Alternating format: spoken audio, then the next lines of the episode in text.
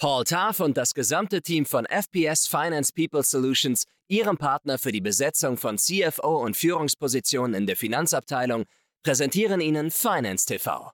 If you have the right people, you cannot prevent success.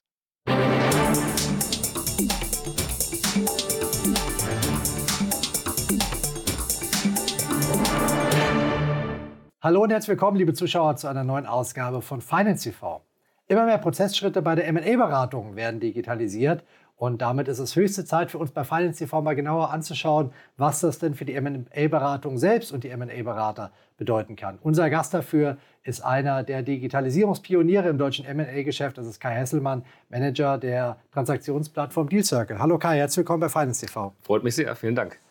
Wir haben im Moment einen riesen Backlog an aufgeschobenen Deals, ähm, die in diesem Jahr, wenn alles gut läuft, noch zu den, zu den normalen äh, Deals kommen können. Als das 2021 so kam, als wir die 2020er Corona-Deals hatten, ist die ganze Branche praktisch in die Knie gegangen, hat riesig verdient, aber alle Leute sind auf den Zahnfleisch gegangen.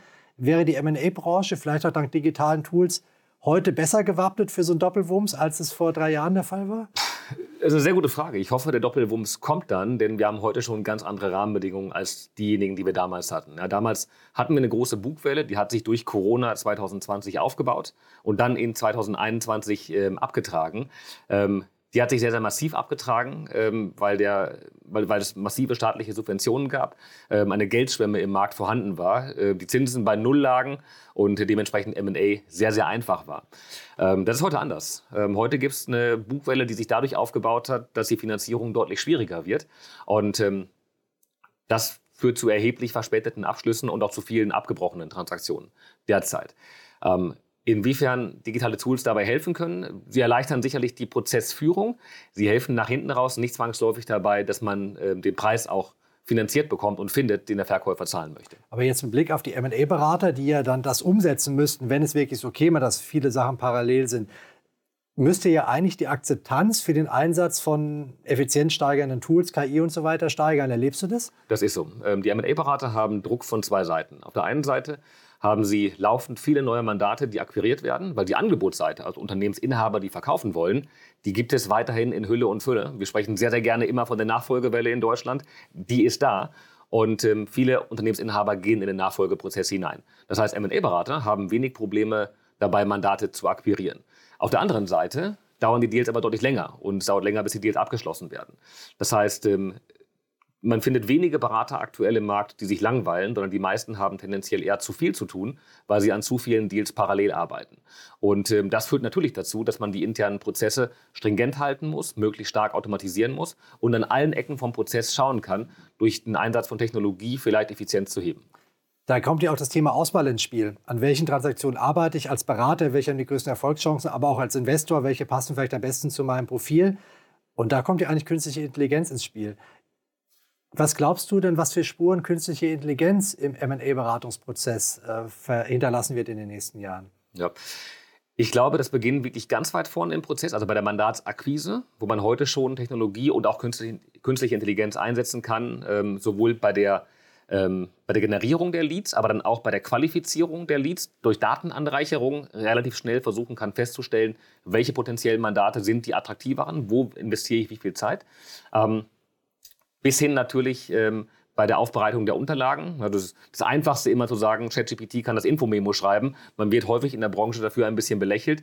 Ähm, man ist erschrocken, wie viel, gerade wenn es um den Marktteil geht, ähm, von, einem, ähm, von einem Exposé, von einem Infomemo, ähm, sehr, sehr gut auch heute schon durch KI geschrieben werden kann. Und wenn man die richtigen Inputgrößen reinsetzt, wie viel vom gesamten Infomemo durch ähm, ChatGPT in einer hohen Qualität bereits verfasst werden kann. Es gibt Tools drumherum, wie zum Beispiel ähm, ein, ein, Tool namens Strategy Bridge AI, ähm, das in dem ganzen Research-Prozess äh, bei der Unternehmensanalyse eingesetzt werden kann. Ähm, es gibt im Research-Prozess ähm, auf Seiten der ähm, ähm, des, des Käuferuniversums, die Lösungen wie Deal Circle, ähm, die man einsetzen kann, im ganzen Projektmanagement-Tool bis hin zu DD. Ähm, also im Grunde über den kompletten M&A-Zyklus gibt es sehr, sehr viele Lösungen, die peu à peu aufkommen, die dann ähm, eine hohe Effizienz in den Prozess mit hineinbringen können. Wenn wir uns die Weisheit anschauen, gibt es zum Beispiel Private Equity Häuser, die teilweise 500 Transaktionsangebote pro Jahr auf den Tisch bekommen und die dann runterdampfen auf vielleicht eine Handvoll, die sie sich intensiv anschauen. Da steckt auch enormes Potenzial. Weißt du von Private Equity Häusern, die da schon irgendwelche ähm, KI-Tools oder ähnliches nutzen, um ihre frühe Pipeline zu äh, sortieren? Jein. Also ich weiß, dass ähm, Tools eingesetzt werden, um Muster zu erkennen. Das heißt, als PI habe ich idealerweise ein relativ klar vorgegebenes Investitionsprofil, ähm, worüber ich eine Vorselektion machen kann. Und das kann dann sowohl ähm, äh, bei den einfachsten Filtern dann quantitative Kriterien umfassen. Natürlich, das ist das Einfachste, da muss ich drauf gucken und sehe, passen die Finanzzahlen zu mir. Aber es gibt eben auch qualitative Filter ähm, in Bezug auf die Zukunftsfähigkeit von, vom, vom Geschäftsmodell, vom Markt und ähm, ähm, auch innerhalb vom Wettbewerbsumfeld. Und ähm, da habe ich von einigen PEs gehört, dass ähm, genau für diese Vorfilter, ähm, für den Market Research, Stück für Stück immer mehr Lösungen eingesetzt werden. Welche Bereiche der MA-Beratung oder des MA-Prozesses können denn nicht digitalisiert werden und werden es vielleicht auch in Zukunft nicht äh, können? Ich glaube, auf absehbare Zeit wird es ein hybrider Ansatz sein. Das heißt, auf der einen Seite, überall, wo es darum geht, große Datenmengen strukturiert zu verarbeiten, da bietet Technologie einfach einen erheblichen Mehrwert und kann ähm, die Effizienz erhöhen. Überall dort, wo es darum geht, menschliche Erfahrungswerte mit reinzubringen, Verhandlungen zu moderieren, Empathie zu zeigen, durch Fingerspitzengefühl vielleicht den Käufer oder Verkäufer in eine gewisse Richtung zu lenken. Da kann ich mir heute nur schwer vorstellen, wie das durch KI abgelöst werden kann. Ähm, Wenn es aber dazu führt, dass dann der M&A-Berater auf der einen Seite deutlich mehr Zeit zur Verfügung hat, weil er eben nicht mehr ähm, repetitive Standardaufgaben manuell machen muss, sondern diese dann ähm, automatisiert erledigt werden und dadurch auf der anderen Seite viel mehr Zeit dafür besteht, ähm, den Prozess intensiver vorzubereiten, das Management besser auf Managementpräsentationen vorzubereiten ähm, und ähm, ähm, einfach die Verhandlungen konsequenter zu führen, dann glaube ich, ist das ein Prozess, der für alle Seiten nur Vorteile bringt. Stehen MA-Berater ähm, schon unter Zugzwang, wirklich äh, sich äh, Technologie zu öffnen, auch wenn sie skeptisch sind, weil es wirklich äh, businessrelevant ist für sie? Ähm, das hängt immer davon ab, wie der MA-Berater aktuell im Markt positioniert ist. Es gibt sicherlich junge, aufstrebende Häuser, die versuchen ähm, müssen, durch welchen Weg auch immer, sich im Markt neu zu etablieren. Und dann ist die Frage, etabliere ich mich ähm, durch eine besonders gute Execution? Das ist in vielen Fällen schwierig, weil ich will nicht sagen, MA ist ein Commodity, aber ähm, den Prozess zu durchleiten, ähm, äh, durchlaufen ist doch meist recht ähnlich. Ähm, das heißt, eine Differenzierung innerhalb der Execution ist vielleicht nicht ganz so leicht. Ähm, eine Differenzierung darüber, ähm, wie man Mandate akquiriert, die kann allerdings erfolgen. Und da kommt dann wiederum Technologie zum Einsatz ähm, beim Thema Lead-Generierung, Lead-Qualifizierung bis hin zur Mandatsakquise. Und da gibt es sicherlich einige Häuser, die das grundsätzlich anders machen als viele etablierte Player. Jetzt stelle ich mal eine Frage, die vielleicht manch einem wehtun wird. Wird langfristig ein signifikanter Teil der Profit-Pools, die jetzt noch bei den M&A-Beratern liegen, hin zu den Tech-Providern wandern? Ähm, das ist eine gute Frage und aus unserer Brille heraus will ich darauf fast gar nicht antworten. Ähm, ich weiß nicht, ob es der Profitpool ist oder ob es der Umsatz ist. Das kann sein, dass ein Umsatzanteil geht, ähm, weil man ähm, einen Umsatzanteil an ein, an ein Tool ähm, abgibt. Ob deswegen dann der, der Profit geringer sein muss, weiß ich nicht, weil man vielleicht auch einen geringeren eigenen ähm, Ansatz, äh, Einsatz von, von Ressourcen hat.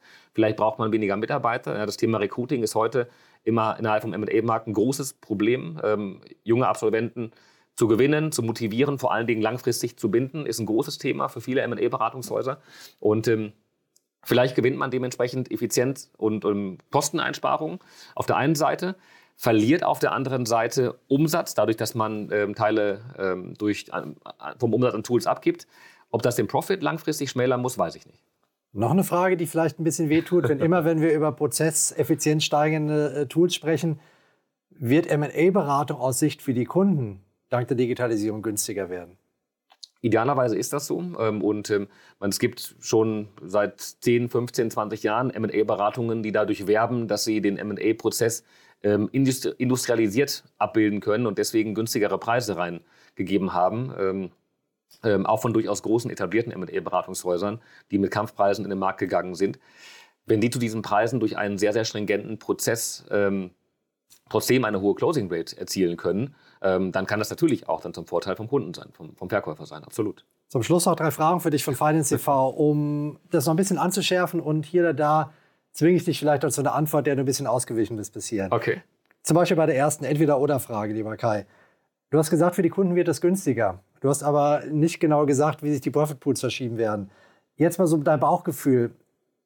Was würdest du erwarten? Wird das Geschäft der M&A-Berater in der Tendenz profitabler oder weniger profitabel durch die Digitalisierung? Das wird profitabler. Zweite Frage, ja oder nein? wird es langfristig deutlich weniger Personal in der M&A-Beratung brauchen als jetzt. Ja. Und die letzte Frage, ähm, jetzt mal vielleicht mit einem Wort. Was ist für dich persönlich die beste Tech-Innovation in der M&A-Beratung 2023? Ich glaube, das ist nicht in einem Wort, aber der mutige Einsatz von KI ist, glaube ich, die Innovation in diesem Jahr, vor allen Dingen in 2024. In 2023 gab es viele neue Möglichkeiten, die vom Markt belächelt wurden und die vom Markt nicht akzeptiert wurden. Mittlerweile haben, glaube ich, ähm, viele MA-Berater realisiert, wie groß die Möglichkeiten sind, die sich durch KI im MA-Prozess ergeben. Und ich hoffe, in 2024 werden viele das auch mehr ausprobieren und dann ein großes Aha-Erlebnis erleben.